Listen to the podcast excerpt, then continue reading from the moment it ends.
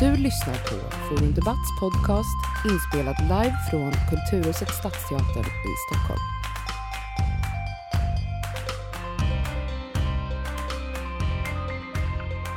All right. Hello. Welcome, everyone. Great to see such a big crowd here. Um, so, my name is Natalie Rothschild. I'm a journalist based here in Stockholm, and I'm going to moderate this discussion on Me Too. What we do is, I'm going to briefly uh, introduce the topic and our speakers. They're going to get between five and six minutes each to give uh, presentations with their sort of thoughts and their takes on the subject. And then uh, as quickly as possible, I want to get you in the audience in on the discussion. This, uh, the idea is very much to have a, a, public debate and a public discussion. I'm sure lots of you have opinions and questions as well about this issue. The title of the debate is In the Wake of Weinstein, Me Too, Calling Out and Sexual Harassment. Uh, and of course, uh, the subject doesn't really require much introduction. I think we're sort of living, we're in the midst of it still, and we're all familiar with how it started and how it sort of spread, the hashtag then spread around the world, uh, from the US uh, to Europe and elsewhere. And I think it's great to, that we have uh, speakers here today who are familiar both with the Swedish and Norwegian and American and British uh, contexts, and um, perhaps can give insights on how it's played out in, in uh, different parts of the world. But I think the whole phenomenon uh, really raises uh, some very thorny issues that go beyond, uh, you know, just the hashtag. And the, I think the way in which we end up kind of treating these issues or resolving them will have a bearing on, and are already having a bearing on interpersonal relationships, on workplace relations, uh, on media ethics, and much more. So, just to start with raising a bunch of questions that perhaps we can uh, get somewhere towards answering today. Among them uh, are, um, you know, what counts as sexual assault?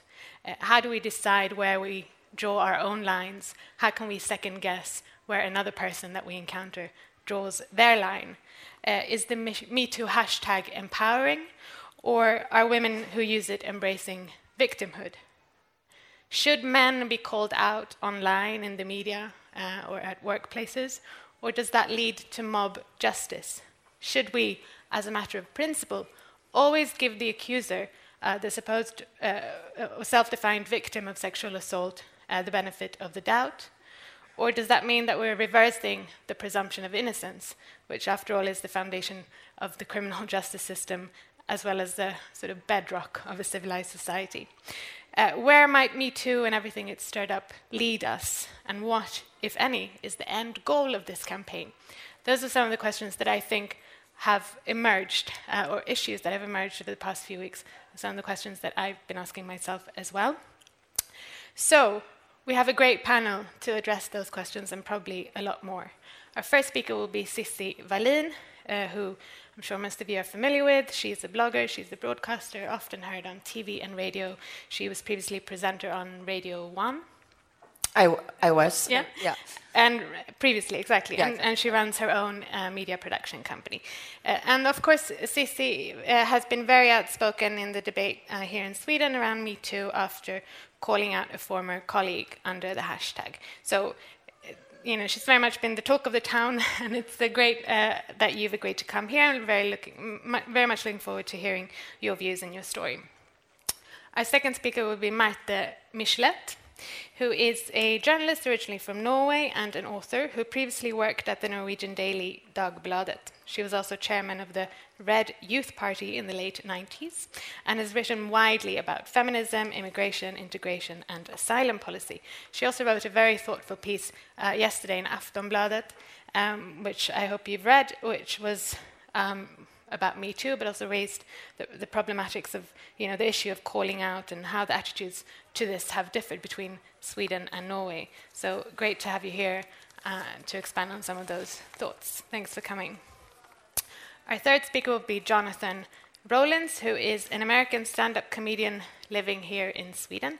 He runs the blog Expat John Takes on the World and is also part of the Power Meeting podcast. Um, he, I read a blog post of yours from last year, so long before Me Too was a thing, uh, where Jonathan declared himself to be a proud feminist who, and who realized that he had sort of subconsciously contributed to what he uh, called and, and others also called the rape culture. So maybe uh, you'll be talking about some of those issues today as well. Last but not least, Jan Macvarish, who has flown over from England. She's a sociologist at the University of Kent, and her work focuses on the study of interpersonal relationships, parenting, family life, health, sex, and intimacy. So, very relevant, of course, for this debate. Uh, Jan is interested in her writing about the questions of um, morality and moralization in risk culture, and she's published research on contemporary singleness, teenage pregnancy and parenthood, the regulation of fertility treatment and abortion, and the use and abuse of neuroscience. Uh, and of course, interpersonal relationships, how we manage them, uh, and so on, who, uh, and who should or should not advise us on how to manage them. Those issues are also very central to this debate. So it's great to have Jan here. Could we welcome our speakers with a warm round of applause?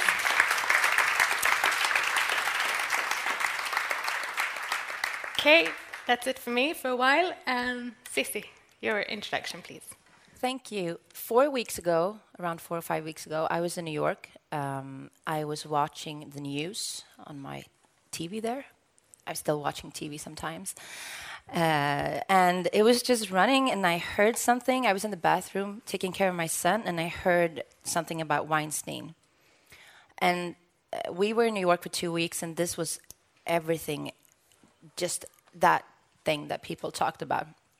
And it made me think, uh, it made me rethink what I've been through uh, and what I've done with what I've been through.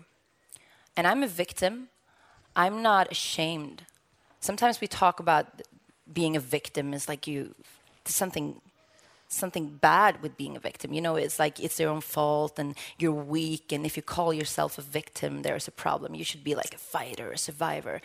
And yeah, I had no choice. I had to survive and I had to fight it.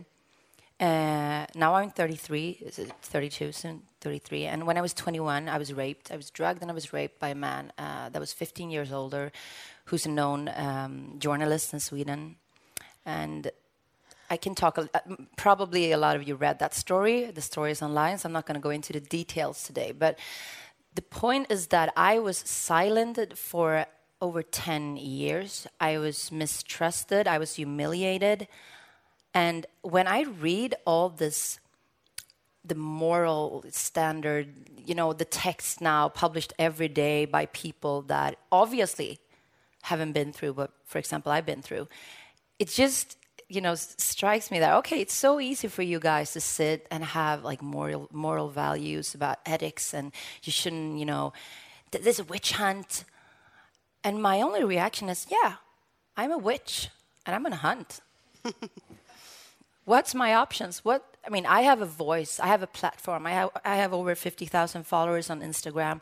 I've been in the media for 8 years or something like that. Now, I have a voice. The other women that just this guy raped and assaulted, they have no voices in that in the, in that way. They are they don't have the platforms that I do. And I did this for them. I did it. I did it for us because this needs to end. And I don't want to like give myself.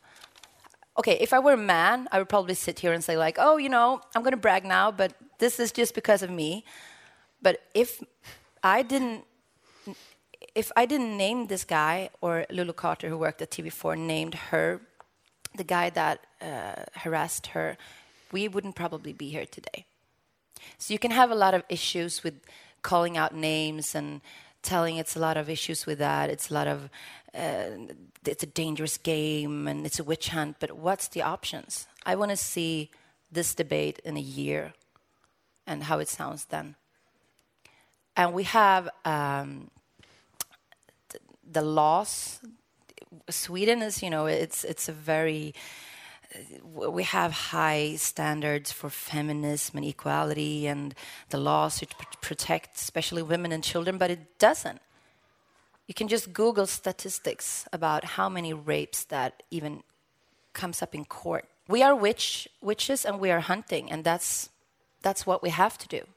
And I don't mean that we should kill men like some rape and revenge movie. I just say that I've been screaming for 10 years basically without saying his name because his lawyers called my.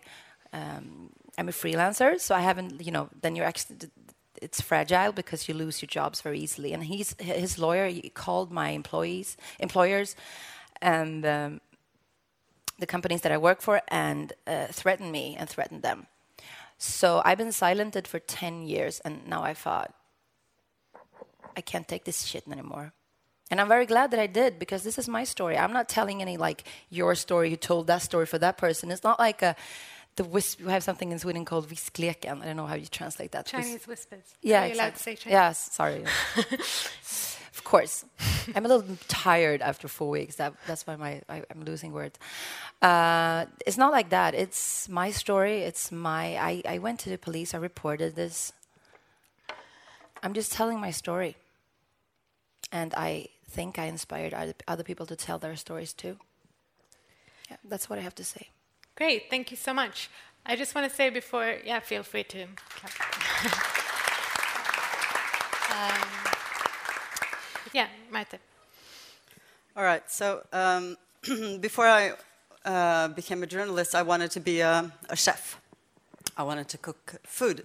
Uh, and my first day as an apprentice uh, at a very high end restaurant in Oslo, the head chef took me into this cold room, this um, huge fridge with the doors that you enter. And he took out this huge salami and he put it in his hand like this. And he asked me if I might I want to pat it a little bit. and I stood there like a complete idiot, and I did that. I patted the salami. Um, and that was his way of introducing himself to me uh, as my employer.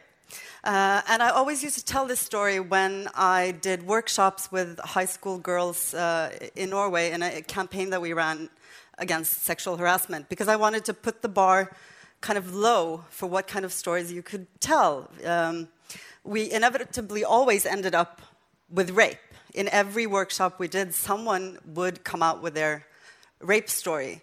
Uh, but the point that we wanted to bring home is how uh, the female experience is saturated with sexual harassment um, from the very subtle, like the salami thing, to the um, very heavy, violent sexual assault. And I think that this is the magnificence of the Me Too campaign, that it has kind of more vividly and more uh, overwhelmingly than ever before shown that to everyone and, ma- and, and made everyone stand uh, in attention to, those, to that whole tapestry of, of sexual abuse. And I think it's, I think it's just absolutely wonderful.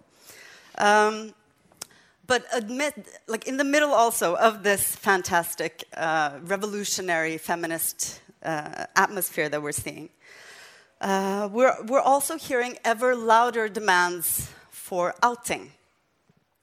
And this is where many red flags go up for me.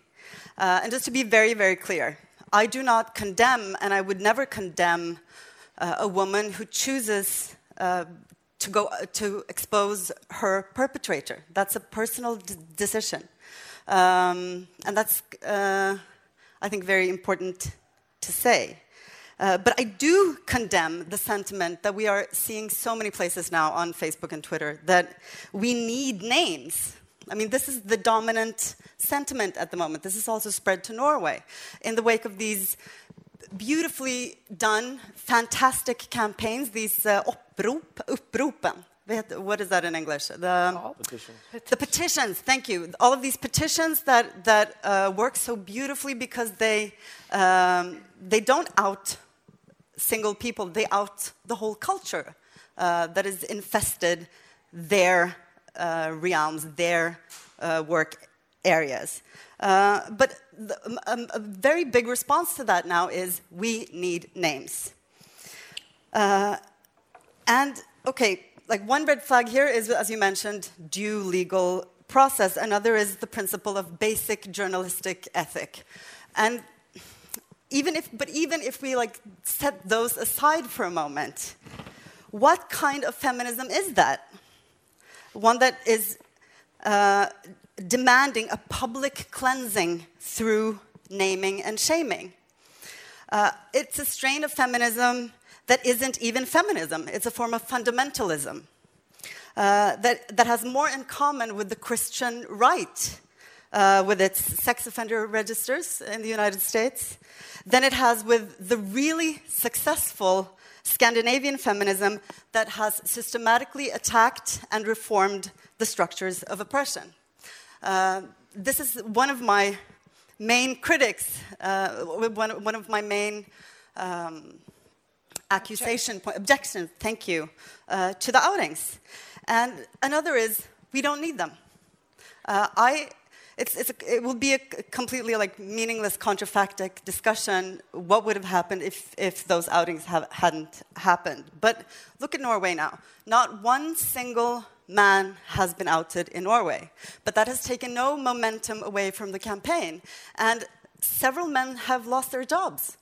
Uh, six, seven, like high-profiled uh, uh, media men and uh, producers and executives in, in, different corporations have lost their jobs. So um, the cleansing part of it, the, the uh, it might also happen even without all of us knowing who they are and without the, the public uh, front page exposure we don't, I don't need to know who, which actor stuck his penis in which actress's mouth. I mean, it, I, and we are, we are not entitled to know. There's this feeling out there that we are entitled to know. We're not. Uh, we're, we're curious, of course. But we have to curb that curiosity because it is, um, it is always up to the victims. Uh, and, and I think we also have to be we, we cannot like we can't hide the fact that uh, the, the, most vocal uh, holy wrath at the moment is uh, in, in like demanding we need names give us the names is the radical right uh, they are all over Twitter, all over Flashback, all over social media, demanding names, demanding heads to roll. Uh, so I think feminism has to be very concerned at the moment with uh, who it allies itself with. Thank you. Thank you so much. Um, right. Um, the word cleansing is making me very nervous. I don't know about anyone else. But anyway, Jonathan, your turn. Uh, hello, everyone. Thanks for coming. Um, I began my uh, change or my awakening a couple years ago when I would hear, when I noticed that every single woman that I met had a story about a guy who went too far. Every straight woman that I met had a story about a guy who went too far. And zero men I met had a story about when they went too far. And it just doesn't add up.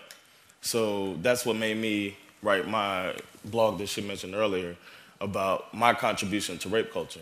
And I think that's the thing that we, the, the solution to this entire uh, epidemic or this entire uh, culture is for the men we're the solution. We have to look inward and realize that we all are contributing to this rape culture.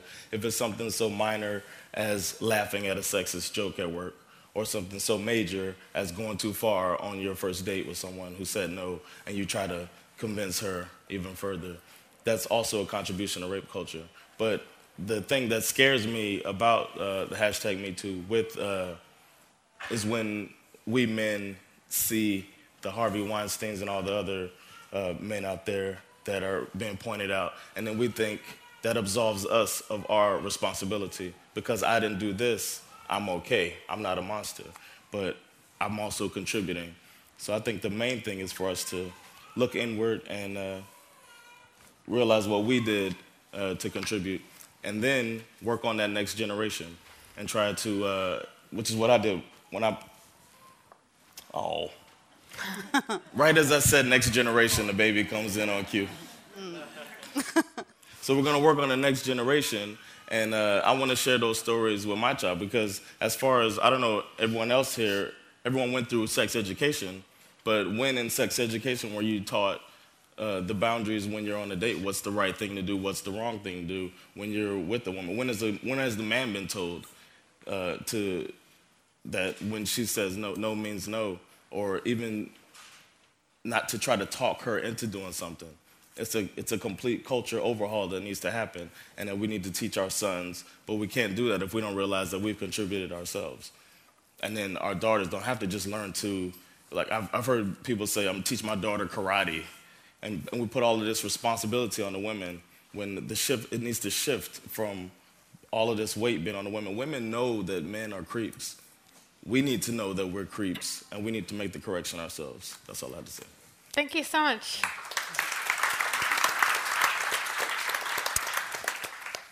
Jan. Thank you. Um, well, I'm, I'm deeply troubled by Me Too. Uh, and I, I think there, I was troubled by uh, feminism before Me Too. I don't think Me Too has kicked off um, this uh, kind of very negative trend, but I do think it's, um, it's crystallized and brought to very wide public attention, something that's been a really negative development within feminism and also within society for quite a long time. Uh, I don't think men are creeps. I'm married to one and I have produced two, so I don't think they're creeps. Uh, and uh, I, I think that this does boil down to a demand that men behave better. That's all that's being said here, right? Nobody's talking about changes in the law. It's a demand that men behave better.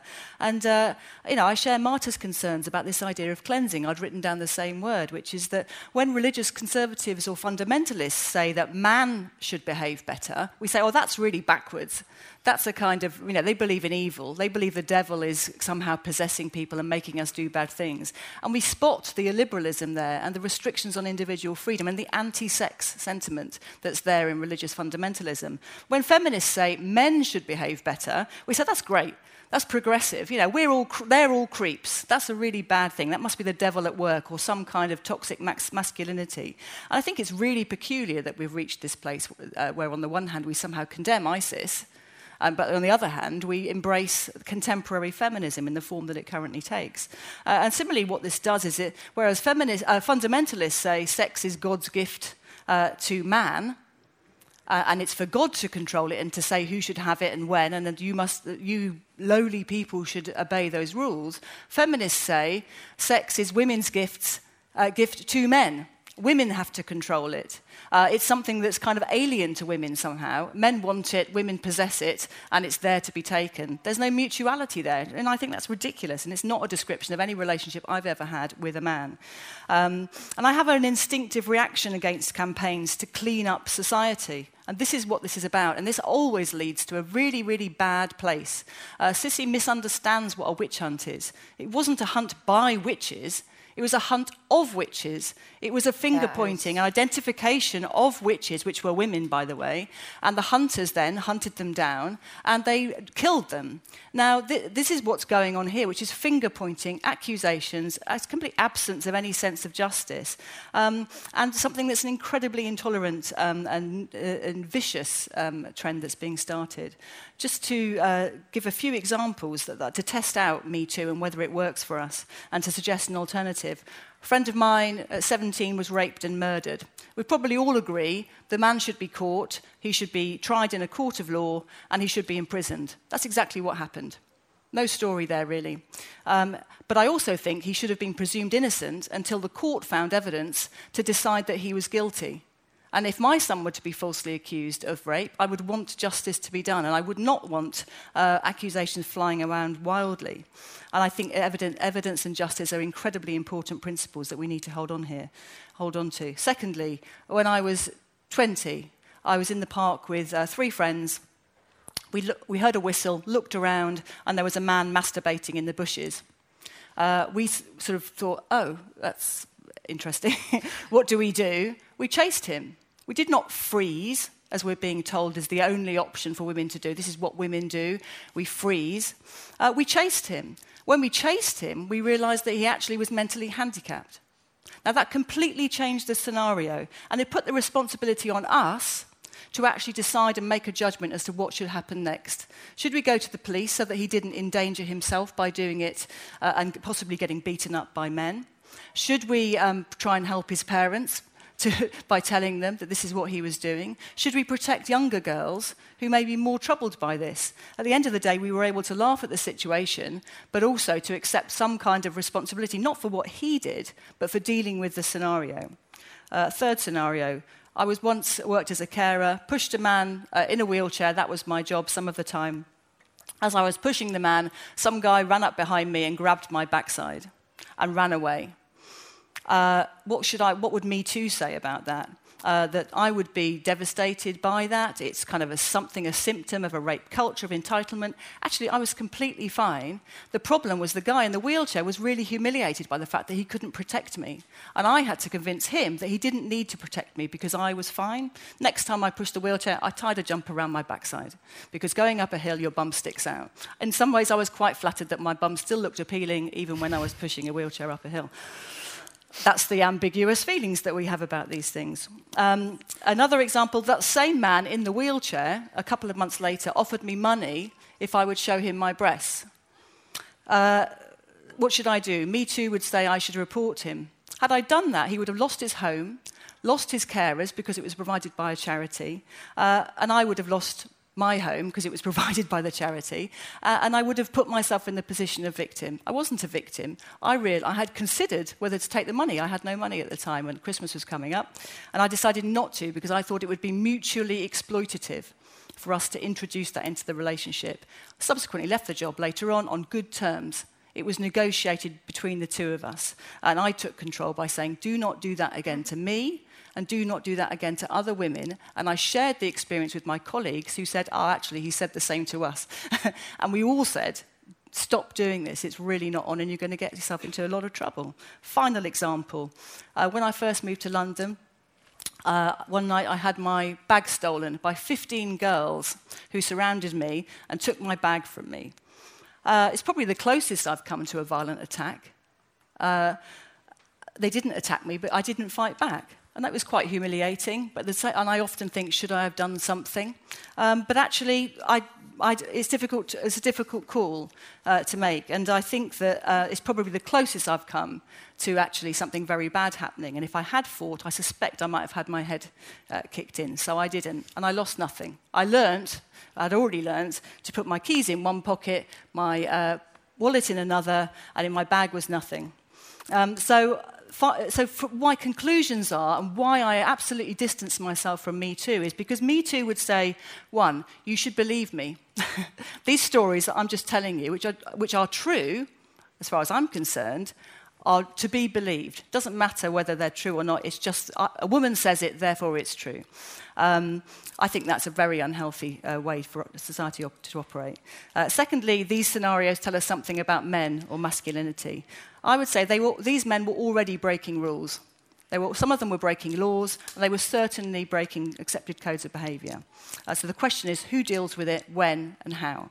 Uh, Me Too says we are not victims, we are survivors, we are brave because something happened to me.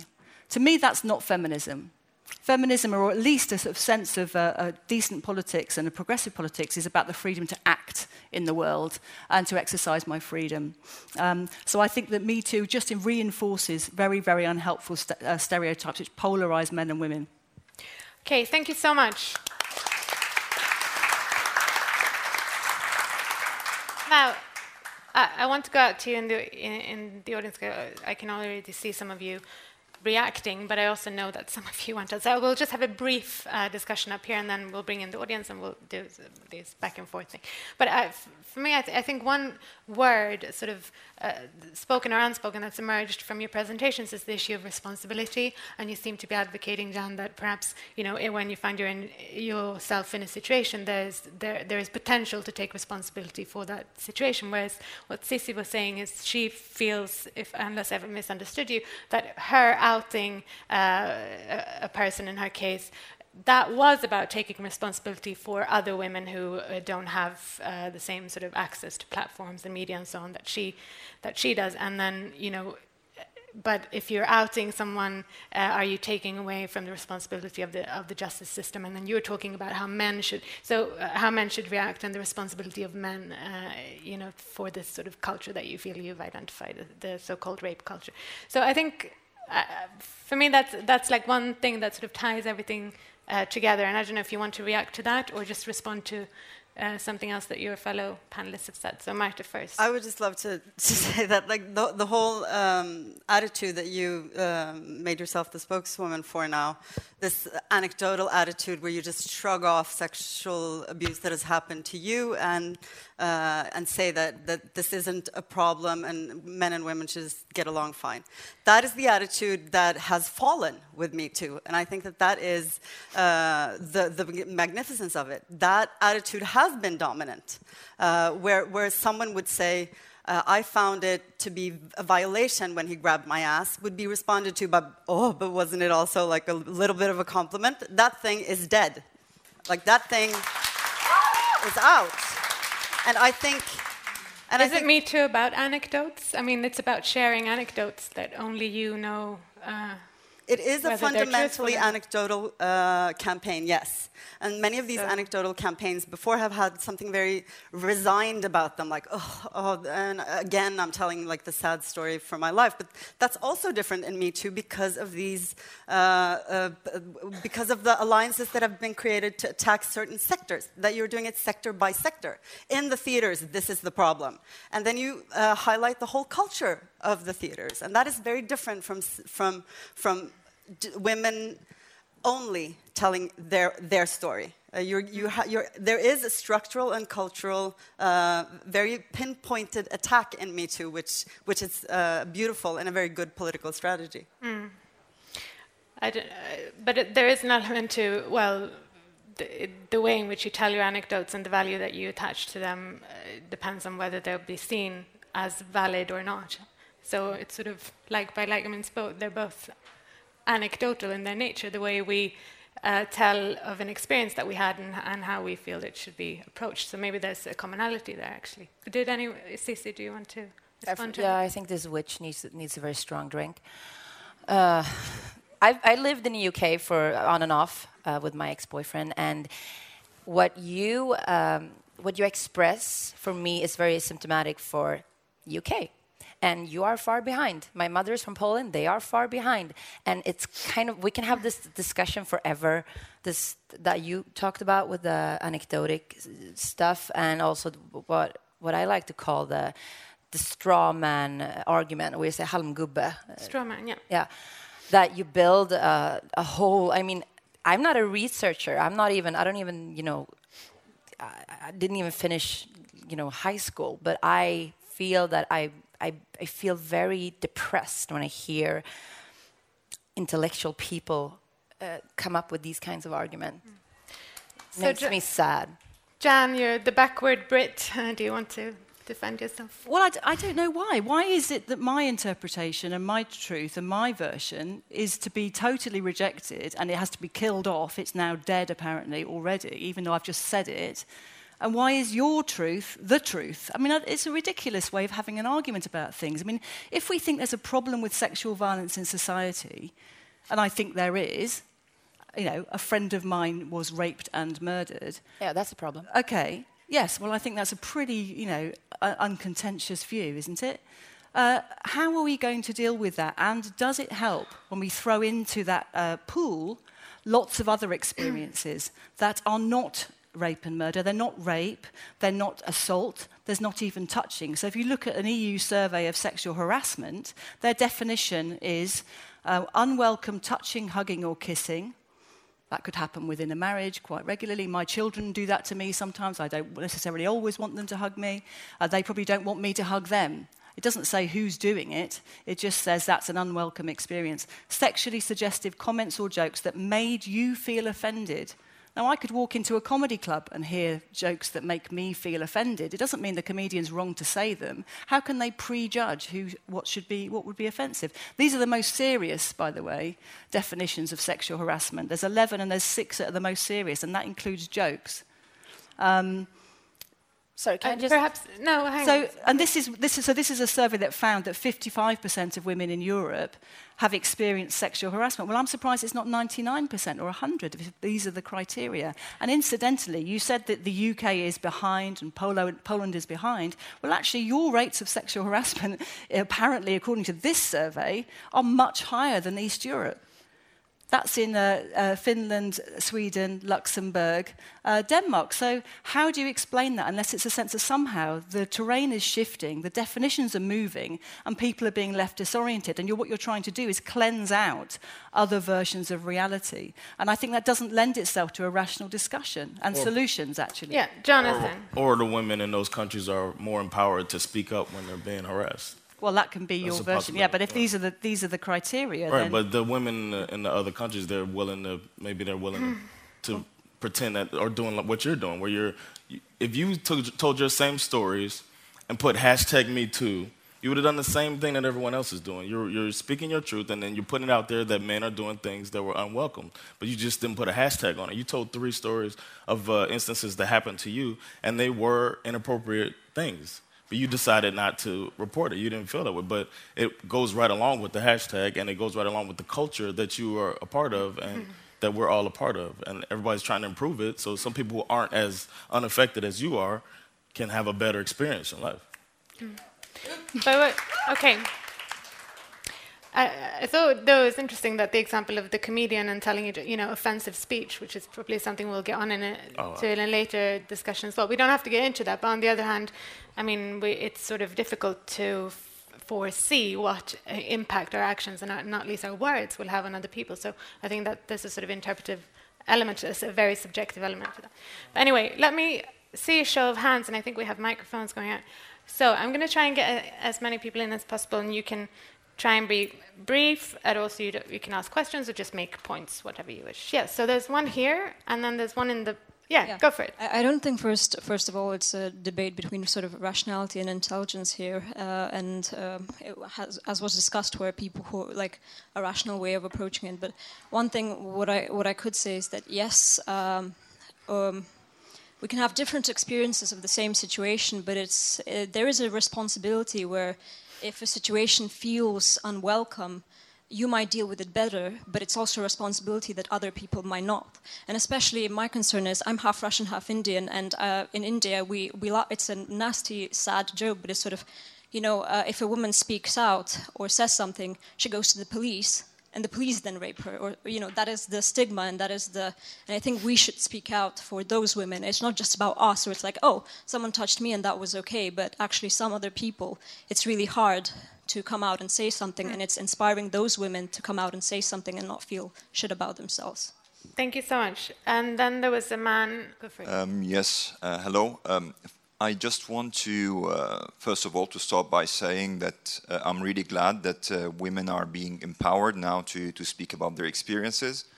And of course, there are genuine problems uh, that, uh, that exist within, uh, within our society and within any society. Um, but at the same time, I would like to hear thoughts on how not to let this tip to the other extreme of going to some kind of like um, collective blaming and maybe even some sort of, of androphobia, like uh, a phobia of men, or how could this turn into perhaps because I'm, I come from Egypt, it's a very sexually conservative society, and um, I, I, would not I would not like uh, this uh, this to be a product uh, of of such movement that would make the uh, sexual relationships between the the sexes become uh, dominated by fear or or that uh, maybe um, their reluctance to um, express their sexual interest to one another out of fear of being branded as as harassers. Yeah. Great, thank you. I think that that's a great point, and it's something we haven't touched on. How you know how is this impacting the relations between between sexes and those kind of spontaneous yeah. interactions as well? Uh, yeah, one more, but I'm going to take a few, and then we'll come back, and then yeah, the woman there. Thanks. Um, I think this kind of shows the problem actually with using this kind of anecdotal method to try and understand what's happening in society. I think uh, we've just sort of seen a demonstration of the problem because the anecdote is entirely really subjective. It's, a, it's your story. And it does seem to me that, um, you know, we had two different, we had two sets of similar stories, but different contexts. And uh, Jan's context was to explain why she thought something happened and why she consciously made a decision to act in a particular way. and then another context is given, it seems to me that one context, one story, is acceptable, and then the other story is unacceptable. So, is this really about trying to establish kind of acceptable narratives? And is it, is it a sort of, is there an official narrative that we will have to all tell our stories through? And I think that our stories are quite personal. We talk in anecdotes to our friends, we, we talk anecdotally. Uh, when we are among friends and colleagues, I think there's a real problem of trans posing that into a kind of policy or lawmaking context where you have a kind of um, a, really a battle to who controls the narrative. I think it's very anti human to do that, actually. And I think it destroys the kind of um, the personal, really. It takes that away. It's a real problem. Thank you so much. Sorry for rushing you, but I think we have quite a few more. Can I just see a show of hands of who wants to speak? Um, it's a bit difficult for me to see because of the lights. Oh, there. Okay. Uh, yeah. Okay. Um, so. And try to be brief. Sorry. Um, no, but what I'm thinking is, this is about respect, basically, and I think the problem maybe is what we're sitting here discussing is we want to we want to have our experience respected just because it's our experience. We want someone to respect us on the grounds of that we're a human being just like they are. And that if I say, this is not okay for me, then I don't want somebody else to say, okay, but I don't think you should think that this is not okay for you. I think it's more about that basically you just want somebody to respect your opinion just because it's an opinion of a human being just like they are. Hmm. Kind of. Okay, thank you so much. And then the, and then there's one further back. We'll come back to the speakers and then we'll go out again. So gather your thoughts. Yeah, go for it. Um, it's just a, an observation of what's the kind of climate that seems to be coming out um, and where this is going to lead to. Because we're talking about we a lot, and I actually don't see anything other than um, people sharing stories, these anecdotes. I don't see that um, this is helpful in terms of changing the position of women in society and gaining those um, that respect that we're talking about. And I think that women have been working and fighting for rights that are actually meaningful and would make a, a difference. This doesn't feel to me like a healthy development at all, and actually is quite a, a frightening development. I mean, in the UK, there's a politician who's committed suicide because of the allegations. Do you know? And this whole um, erasing people, you know, the whole Kevin Spacey thing and being taken out of a film and you know, there's no voice. This guy hasn't been to court. There's been no process there to protect that at all. So I don't see that as a progressive thing at all for women. I don't see it as empowering, and I do feel that this is actually a really um, scary time. Okay, thank you so much. And then there was one more further back. I'm actually really sad that we don't talk about this in terms of uh, empowering women uh, in the way that, yes, of course, we can talk on and on about how how it's morally justifiable to out someone uh, with with or without responsibility. But I think that it's really important to note that how do we make men not rape? And a way to make men not rape is to make rapists responsible. You know.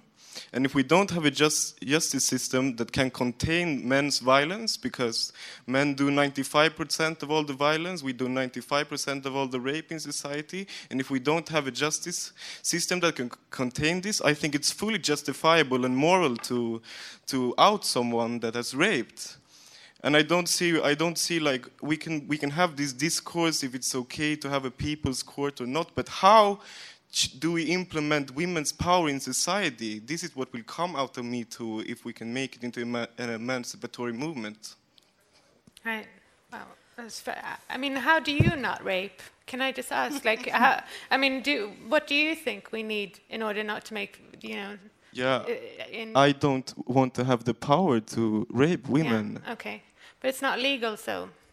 Yeah, anyway, but let's Jonathan. You you can come back to uh, first, and then we'll all of you can answer, pick up on, on any Can, point. can I just say made. one thing? Sorry. I'm going to Jonathan first, and then to you, and then I, th- I think it, um, we should remember that. Uh, well, my opinion, what I thought that Me Too was was more about inclusion to show that uh, these women who um, are dealing with something are not alone, and that there are a lot of women that went through the same thing. So you're not alone in uh, what you're going through, and that this is a cultural thing. There's nothing wrong with you. You're um, you're a victim, but I'm a victim as well. That's the way I took the Me Too, and I think um, we're adding stuff onto it now. But that's what the to me that's what the hashtag was about. And if we remember that, that it was more about you're, you're not alone. And the the woman who created it, what was it, ten years ago, was that was the reason. So you can understand.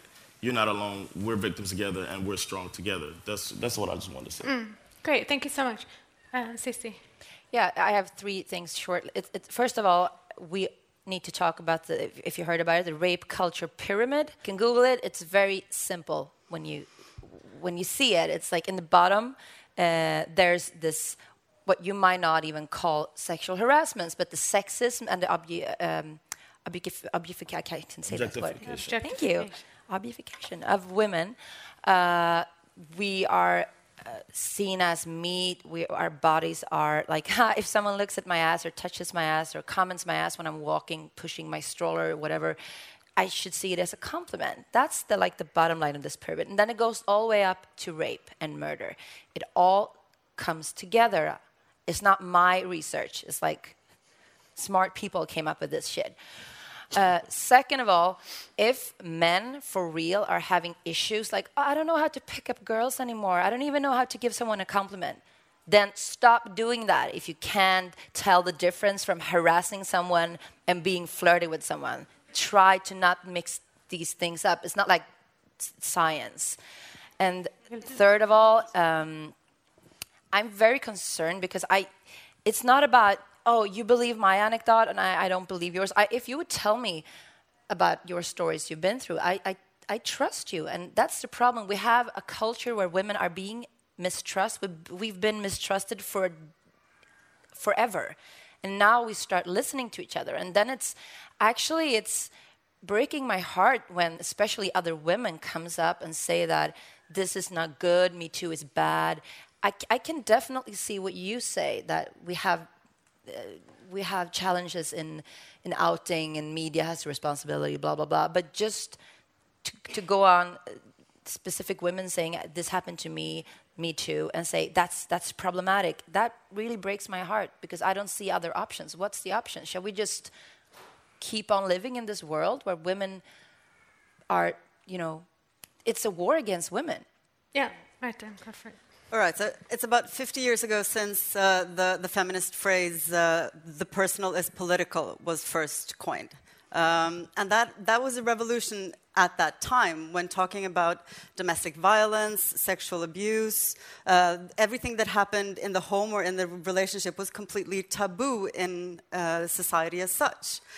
Uh, and 50 years on, that slogan is in a very different type of, of landscape. It relates to a very different world where, because of social media, where something that is that you post to your friends slash more uh, in in uh, in its very foundation, of course, might become very very public, which happened now. So so the um, that that that makes um, that discussion different. I think we'd have to kind of acknowledge that, and the power in uh, in shaming someone is is huge, and that must be the the premise. But I don't think.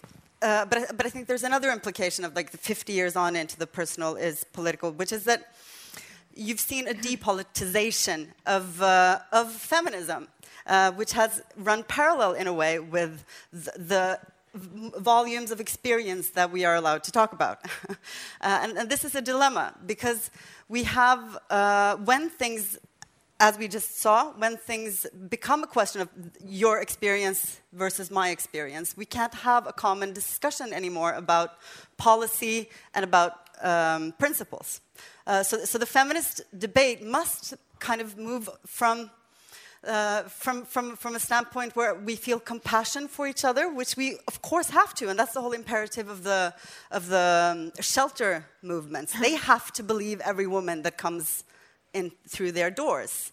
Uh, as, as, as your friend, Jan, I would react very differently to the stories that you told me, and I would talk about them differently.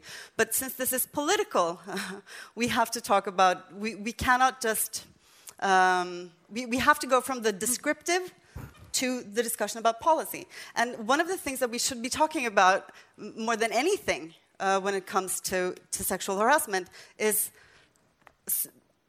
kind of surprisingly is part-time contracts, which is not sexy at all. It has nothing to do with, with there are no funny like uh, dick uh, stories to, to sell that with. But uh, the thing that is uh, common for, for the, the, the branches of, of, employment where women are most sexually harassed are always uh, the, the places where your right to a full job and your working conditions are the worst. So, uh, and that is a structural debate that we have to have.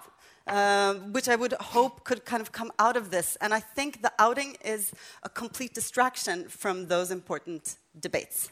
Could it, Thank you. Can I just come in there? Yeah, Jan. So, but Marta, you'd have to agree, surely, that men are affected by part-time work as much as, if not more than, in the case of the UK, than women. It doesn't lead so to how, sexual harassment for them. So well, who cares about sexual harassment in that context? The issue there, but it is, if you're talking about part-time contracts, you're talking about part-time contracts. What's that got to do with sexual harassment? But, if you want to talk about inequality, whether that's class or whether that's uh, people you know, not having enough money to live on, then you have to talk about that. And if you see everything through the prism of sex, as if there is some kind of war against women, which there really isn't, um, I think you just end up never being able to talk about the things that actually really shape people's lives. So if you look at what has improved for women over the last 50, 60 years, 100 years, we can now vote. When my grandmother was born, she could not vote whether that was in for parliaments or any other position in society, you, she could not vote. Uh, now we just absolutely take it for granted, of course, as we should, that women should vote and make decisions in the political sphere. Um, when my grandmother was born, she was not allowed to go to university. She couldn't go. There was no university that would take her. Um, when, she, uh, when she took a job, uh, uh, uh, when she worked, uh, she was not entitled to the same wages as a man. None of these things apply to women anymore. Uh, they really don't. They might subtly work through, but they do not apply in law, and it is, in, is illegal for employers to um, operate on that kind of basis. When my grandmother was born, she had no control over her reproductive capacity, other than not having sex. Now, that's, uh, we now and we're getting to the point in Britain where actually we will have abortion on demand, which I'm very pleased about. Uh, and we do have had, we have had contraceptive uh, provision for a long time now, which has partly made women's position something where they can't even imagine sometimes the restrictions that used to exist on women's freedom.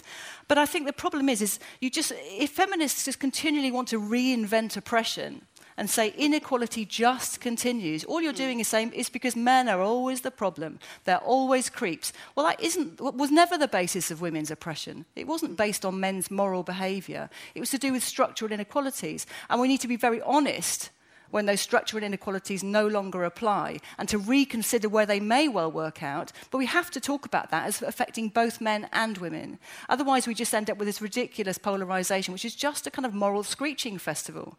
Uh, and it's, a, it, it's sex sells, which is why these stories, um, uh, you know, are worldwide and reach kind of global attention. And I think we have to resist that. It's okay. incredibly salacious. Sorry, sorry. Thank you. Just yeah, just add something and then I'll say what I wanted to say. Yeah, just very quickly. How many men in here have been sexually harassed? Raise your hand. But maybe not everyone wants How many to women? say. Have you heard a joke that offended you? I mean, that's, yeah. that's there we go. Who's heard a joke that's offended them? You have been harassed. There you go. Well, that doesn't tell, that tells us nothing, does it? Right. It tells us nothing. Okay. Also, also, not everyone wants to uh, you know, to put their hands up to that kind of question or use the hashtag and so on. So we don't know yeah. what that kind of hand raising means. But I also want to, because I, I, I, can sort of sense there's a lot of like sighing and tutting and that kind of thing when some opinions. But the whole idea of this is to have an open and honest debate. This the slogan of, Battle of Ideas is free speech allowed. And I think one of the things that have uh, irritated me about uh, the discussions over the past few weeks in relation to Me Too is this idea that you know women should get in line and we should not uh, sort of um, everyone should sort of sign up to this whole thing, and if you if you uh, criticize it anyway, you're sort of stepping out of line and you're being a traitor. And, A and witch, I I think, a and I think, yeah, which, But and I think um, that means that a lot of uh, uh, people who are uh, nervous about what's going on in the discussion, the form that the discussions have taken, are not actually saying that out loud, but maybe among their friends and in private messages online. So we're not seeing uh, those opinions being uh, or hearing those opinions much. And but you know, in here, uh, all opinions are allowed; none are taboo. So, this side of the room, who? lo- oh. Uh, can I see a show of hands and keep your hands up for just a while so that I can see, get a sense of, okay, Thank you. Um, thank you for a very interesting topic. Uh, I have two two questions because there's a there's a flip side to this Me Too hashtag, and that is of course that you assume that everybody's telling the truth. Now, my story is a bit different because um, what happened to me is that my ex-girlfriend, in a very bad breakup, decided to go to the police and lie about stuff that happened. Well, it didn't happen, but she told the lies, which of course resulted in consequences for me from the legal system. Now, I was lucky because, I mean, in the end, there was a court who said that uh, her lies were lies. But uh, during the sort of witch hunt part of the, the thing, uh, it wasn't very pleasant. Um, so I'm sort of thinking, is there, is there any way that we can share a legal system which we believe in um, and, and continue having, um having a common society? Um, where I can have my rights protected and you can have your rights protected. Uh, and if we don't, what's the consequences of us not being able to share a legal system which we both can believe in? thank you. I should have added again, if you want to say something in Swedish, that's absolutely fine. I can translate and then also try and be brief. Yeah, go for it. Ja, och jag tror att jag gör det för alla Ah. alla. Det är en sån utmärkt engelska som min skulle inte vara lika bra. Okej. Okej. Eh, Eh, en kändis sa en gång att det behövs eh, några knäckta ägg för att göra en omelett. Okej, nu har det knäckts några ägg och det behövdes. Men nu är man på ett stadium när man borde kunna göra den här omeletten lite närande. Och det tycker jag att eh, du, Marte, har verkligen tagit fram. Man måste kunna politisera det här på något annat sätt. Det, sektorerna tar säkert åt itu med sina strukturer. Men jag som har varit 40 år lärare ute i det som nu kallas orten har ju varit med om ganska många flickor som har blivit våldtagna, som inte har en chans att gå hem och tala med sina föräldrar om det, som måste hjälpas på ett annat sätt så att det inte blir... Eh, och mycket av diskussionen kring metoo ute bland föräldrar. Titta här hur Sverige är, det är livsfarligt. Så vi får verkligen akta oss för hur vi tar upp frågorna och försöka hitta de politiserande kraven. Och jag vill ver- verkligen också rekommendera en, en flicka som jag såg igår i Vällingby på trappan. Selua någonting. Inte, inte, inte din baby hette den.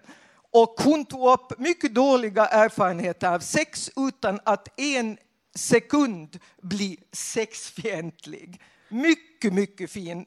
Jag rekommenderar den för alla.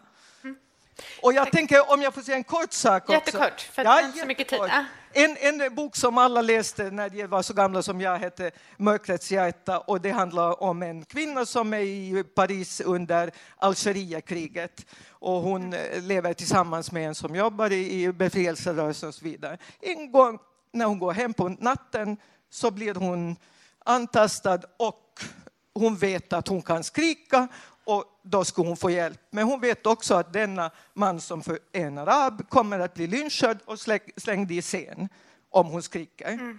Hon skriker inte. Så det finns många sidor av allt och vi måste eh, försöka hitta det jag tycker du har tagit fram, eh, politiska krav som man kan gå vidare och använda den här kraften. Tack så mycket. So just, just very, uh, just a summary of what you said.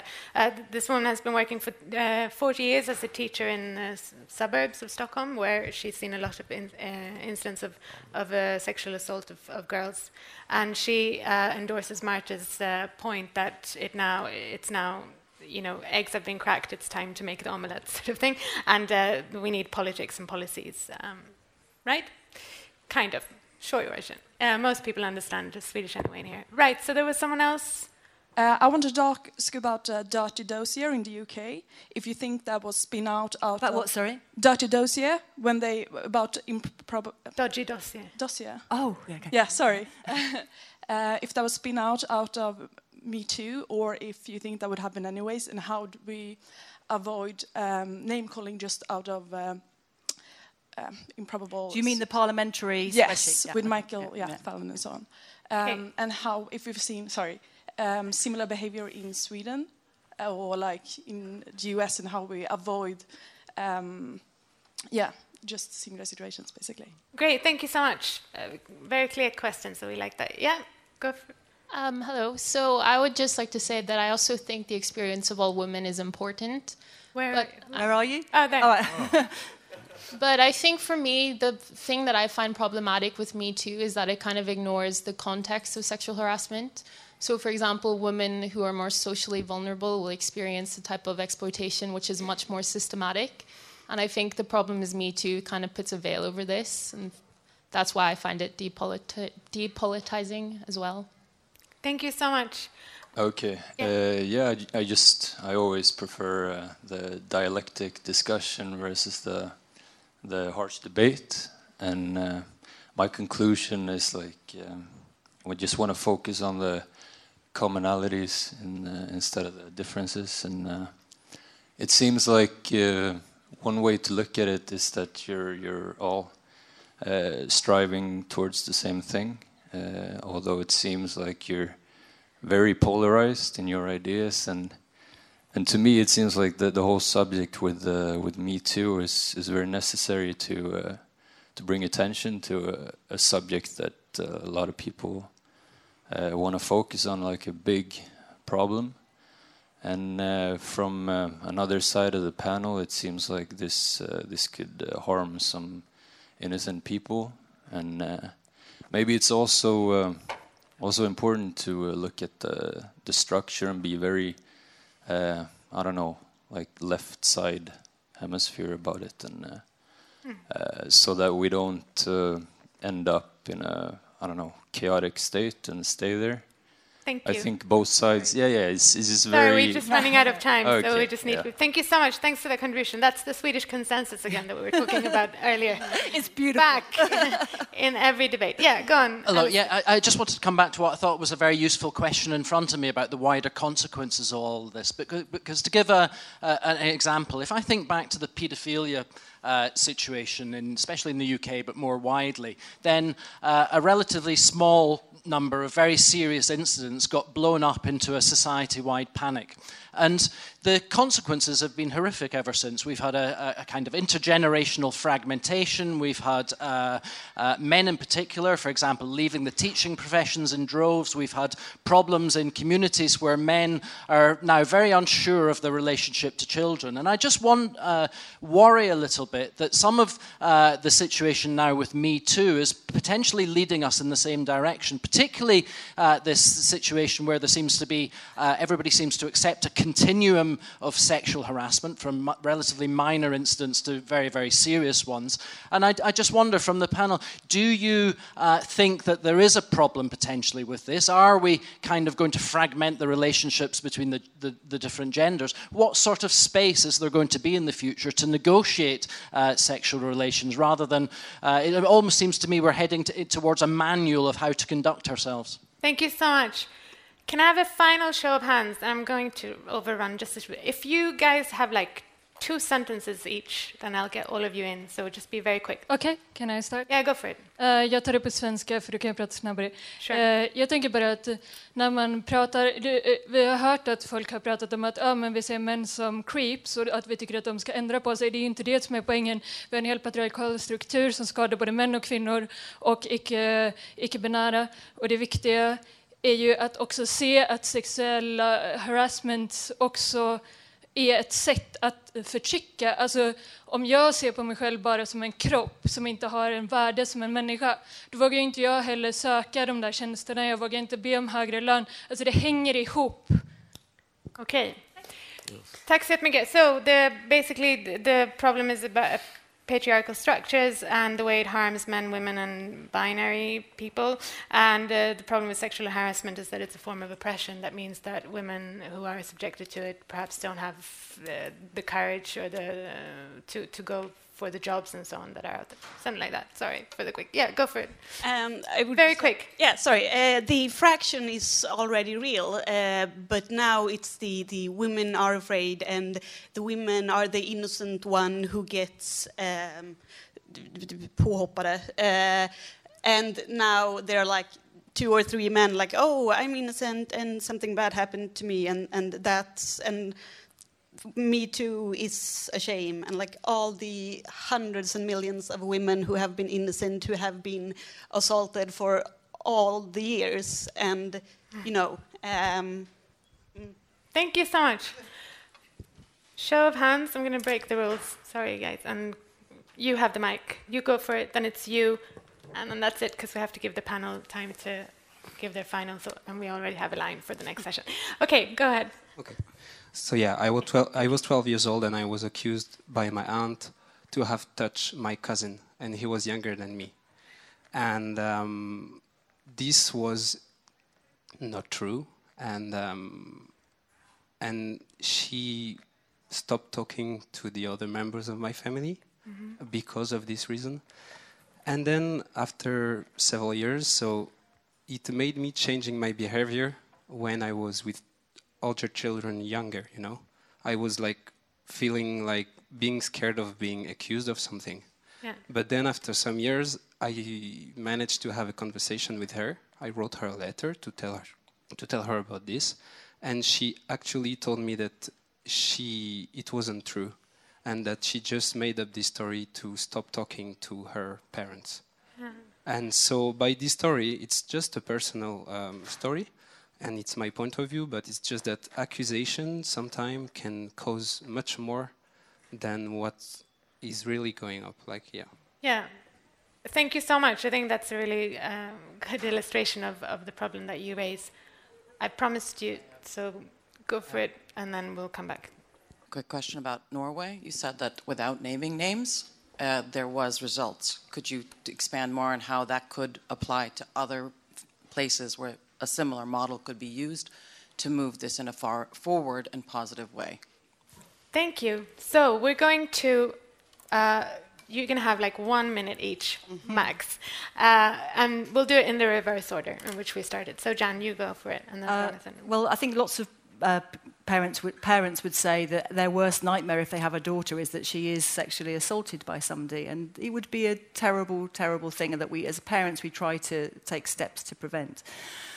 Every parent's nightmare if they have sons is your scenario.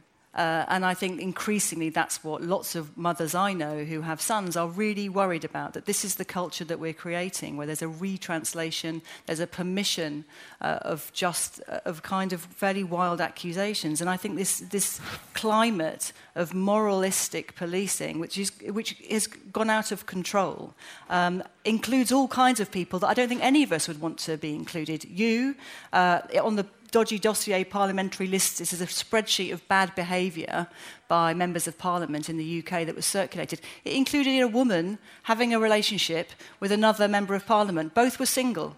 They were included as this is bad behaviour. That's adultery, which, you know, in an Islamic state you would be stoned for. What do we want to happen to these people? These are human adults having relationships with, e- with each other.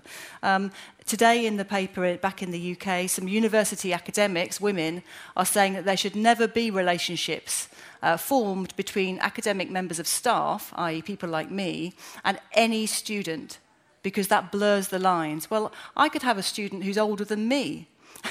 Should I never be allowed to? At what point can I have a relationship with them if you fall in love? I think we've, we've- gone into such dangerous territory. I think it's terrifying. And I think that the people who have, have got away with uh, just you know, putting out with no responsibility really need to take some responsibility and to reflect on the consequences of what they're doing because there are consequences. It's not just calling out, it's not just writing something on a hashtag. There are consequences because you are contributing to a very, very um, worrying culture. Thank you so much. Yeah. We don't have time. yeah, just one at the end. All right, I'm, uh, I just want to say I'm working on the next generation. I have a son and a daughter. I don't want my son to be accused of anything, but I'm going to raise my son in a way that he knows not to, that certain things are inappropriate. The things that weren't explained to me, I'm going to explain to him. And if other parents do the same, work on our sons, and, and our daughters will be okay. That's what I want to say. Great. Martin. Oh. All right. So um, I think uh, the Me Too campaign is a magnificent moment in feminist history, uh, but, I, I, but it's just a moment. Uh, the struggle is very long term, and we have to get down to discussing which long term strategies are we going to apply uh, so that more and more people are included uh, in the way that we think, uh, where sexual assault is real, where we don't have to have that discussion all the time, uh, and, where, and where there is real progress on the ground. And we have to uh, connect that discussion with, as you said in the back, a social perspective. There's uh, the, the sexual harassment is much, much more rampant in, uh, uh, for hotel workers and waitresses than it is in politics. Uh, so, like, we need to get those Me Too campaigns out, I think. Um, and, and all of this is going to be a fun discussion, and, and we're going to have uh, we're going to have differences uh, of opinion about outing.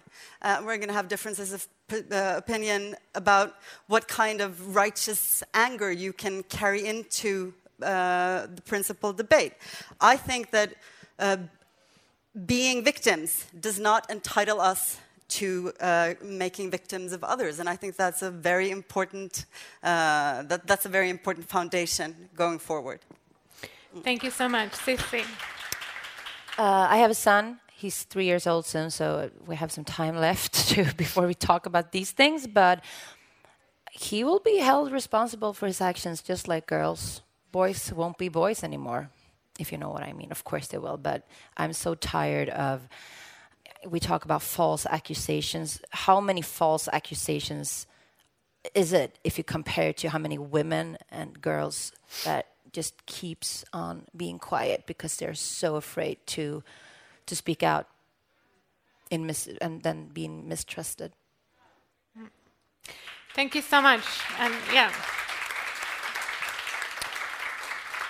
Uh, I think uh, the most important thing is to talk about these things and have honest, uh, open discussions where all points of views can be heard. Doesn't mean they're all valid or right, but we have to sort of air everything uh, in order to to uh, move forward. But um, thank you so much.